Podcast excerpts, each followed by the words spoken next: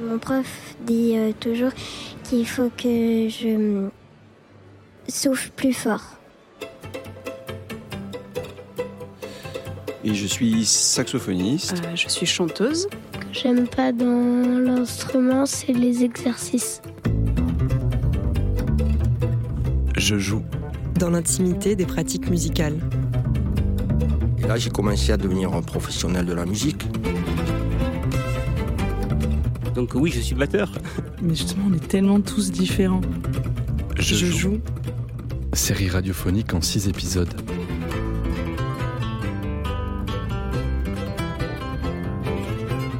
Épisode 1. Commencement.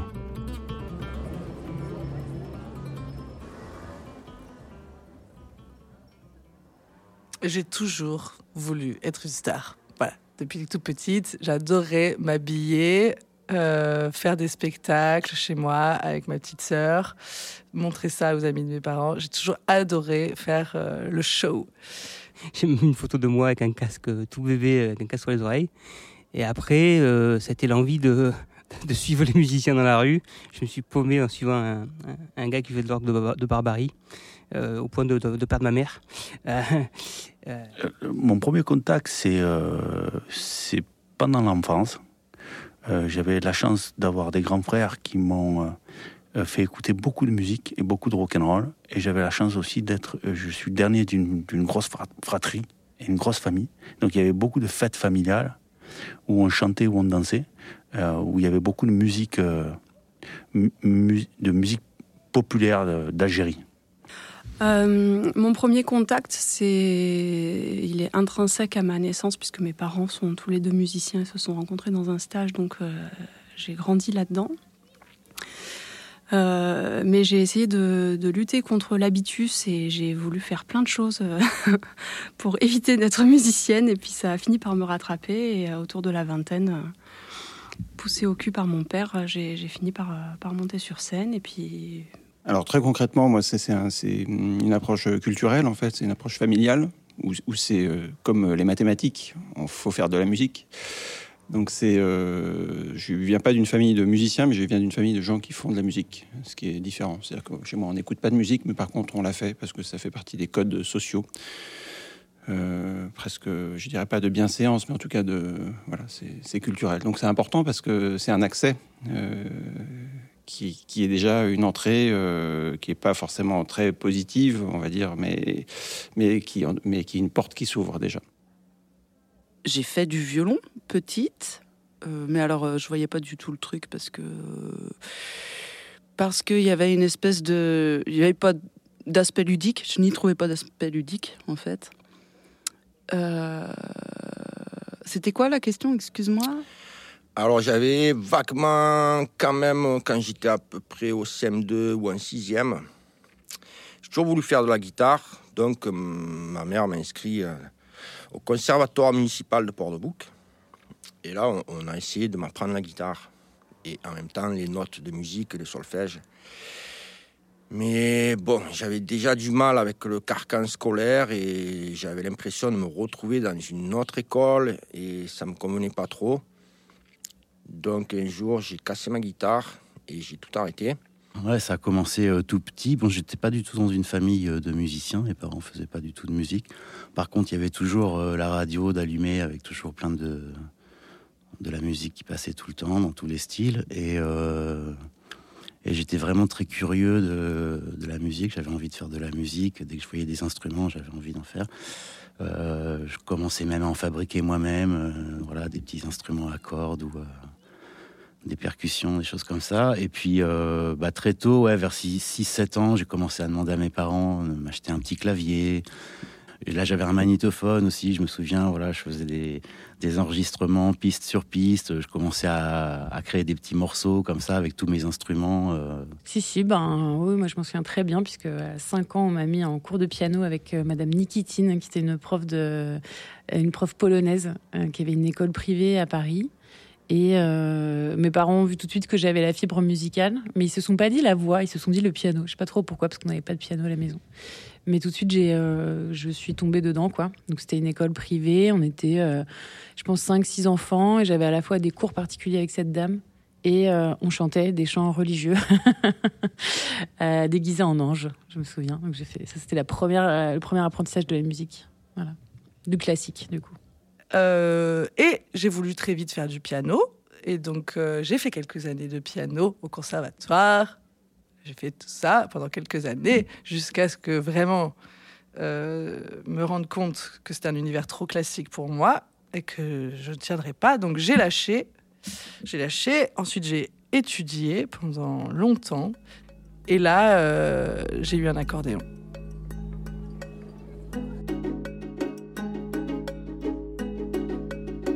Je, Je joue. joue.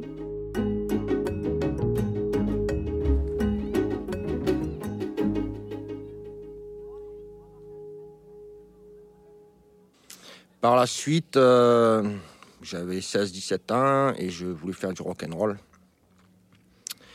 Donc mon père m'a acheté une, une- non ma mère m'a acheté une guitare électrique, mais vraiment le premier prix, le truc. euh, bon, ben, c'était une première guitare. Mes parents sont divorcés, donc mon père a dit bon, mais tu es sûr que c'est une bonne guitare, viens on va la changer, on en prend une autre et puis on la revend. Puis ça a fait un scandale avec mes parents. Donc je me suis retrouvé avec une guitare rouge, c'est de la marque Maison, tu vois le truc. Et là, j'ai- commencé à faire du bruit parce que je ne savais pas jouer et j'ai dit on monte un groupe. Donc avec le batteur euh, qui habitait pas loin du quartier. Et on a passé une après-midi à faire du bruit.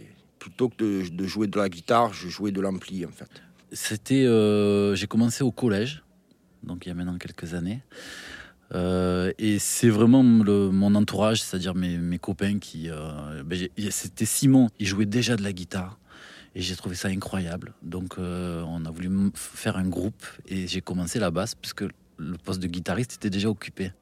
Bah, à partir du lycée, ça a été euh, monter des groupes avec des copains. Et euh, donc plutôt dans une ambiance euh, rock, on va dire. Enfin voilà, même on, écoutait euh, Jimi Hendrix, Led Zepp et des musiques où il n'y a pas forcément du sax, mais moi c'est ce que j'écoutais et avec mon sax, c'est ce qui m'inspirait, c'est ce que j'essayais de reproduire aussi avec mon sax, les solos de guitare électrique, tout ça. Et là, tu dis, ah, c'est pas mal, hein ça, ça, plaît aux copains, aux copines. hein. et après, tu te prends pour celui que t'es pas, c'est-à-dire pour une rockstar. Et, et tu te dis. Et après, euh, après t'es les années lycée. Alors, les années lycée, c'est encore pire, parce que tu fais des tremplins. Et tu te dis, mais peut-être que ça, tu peux en faire ton métier. Mais bon, mes parents, ils ne voyaient pas d'un bon oeil. Donc, il a fallu que je fasse des études.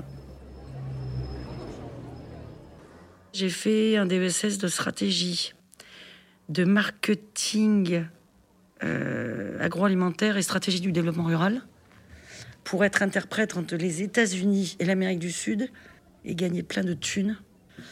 Et après, quand je suis partie en Uruguay, j'ai vu le, le- truc tout tracé parce que le, type chez qui je faisais le stage, il m'avait proposé un poste. Donc je me voyais à 12 000 bornes, bosser 70 heures par semaine pour vendre du vin, qui est un produit noble et que j'aime toujours beaucoup. Mais ça reste de la vente quand même. Ça reste du profit. Ça reste une, comment dire, une aventure capitaliste. Et en fait, j'ai- pété un boulon. Euh, j'ai eu un, une déprime de, comme on peut avoir à ces âges-là, là, vers 23, 24, on finit les études et on ne sait pas qui on est en fait. Et on se rend compte que putain, il faut rentrer dans le monde professionnel. Et moi, j'avais vraiment un vrai problème par rapport au sens de la vie. Pourquoi j'allais me lever le matin? Et donc, euh, je commence à déprimer, mais la plongée, tu vois. Qu'est-ce qui se passe? Et puis, ma meilleure amie m'a dit, euh, Aliette, donc, euh, elle m'a dit, mais tu chantes tout le temps, tu devrais prendre un cours de chant. Donc, j'ai pris un cours de chant dans le sud déjà, et là, ça a été euh, la, la révélation. Là, elle m'a dit, Ma, tu peux faire une carrière. C'est formidable, as une voix. hein. Tu peux faire le chœur d'opéra. Tienes la garra. Tu as la griffe. Et là, j'ai fait waouh. J'ai- J'ai l'impression que, que le ciel s'ouvrait. Et du coup, j'ai, j'ai- je suis rentrée tout de suite. j'ai appelé mon patron, je dis je rentre en France.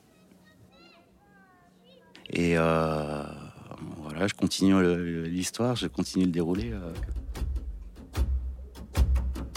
Je joue. Série radiophonique en six épisodes avec la participation de Sam Carpiena, Alice Martinez, Katia Etting, Juliette Média Jerry, Samuel Bobin, François Wong, Fred Pichot, Aurélien Nardini, et Jérôme Bernaudon. Co-réalisation Roman Diguagari du détachement international du Muerto Coco et Margot Wartel de Radio Grenouille Euphonia. En collaboration avec le Théâtre Joliette, scène conventionnée, expression et écriture contemporaine.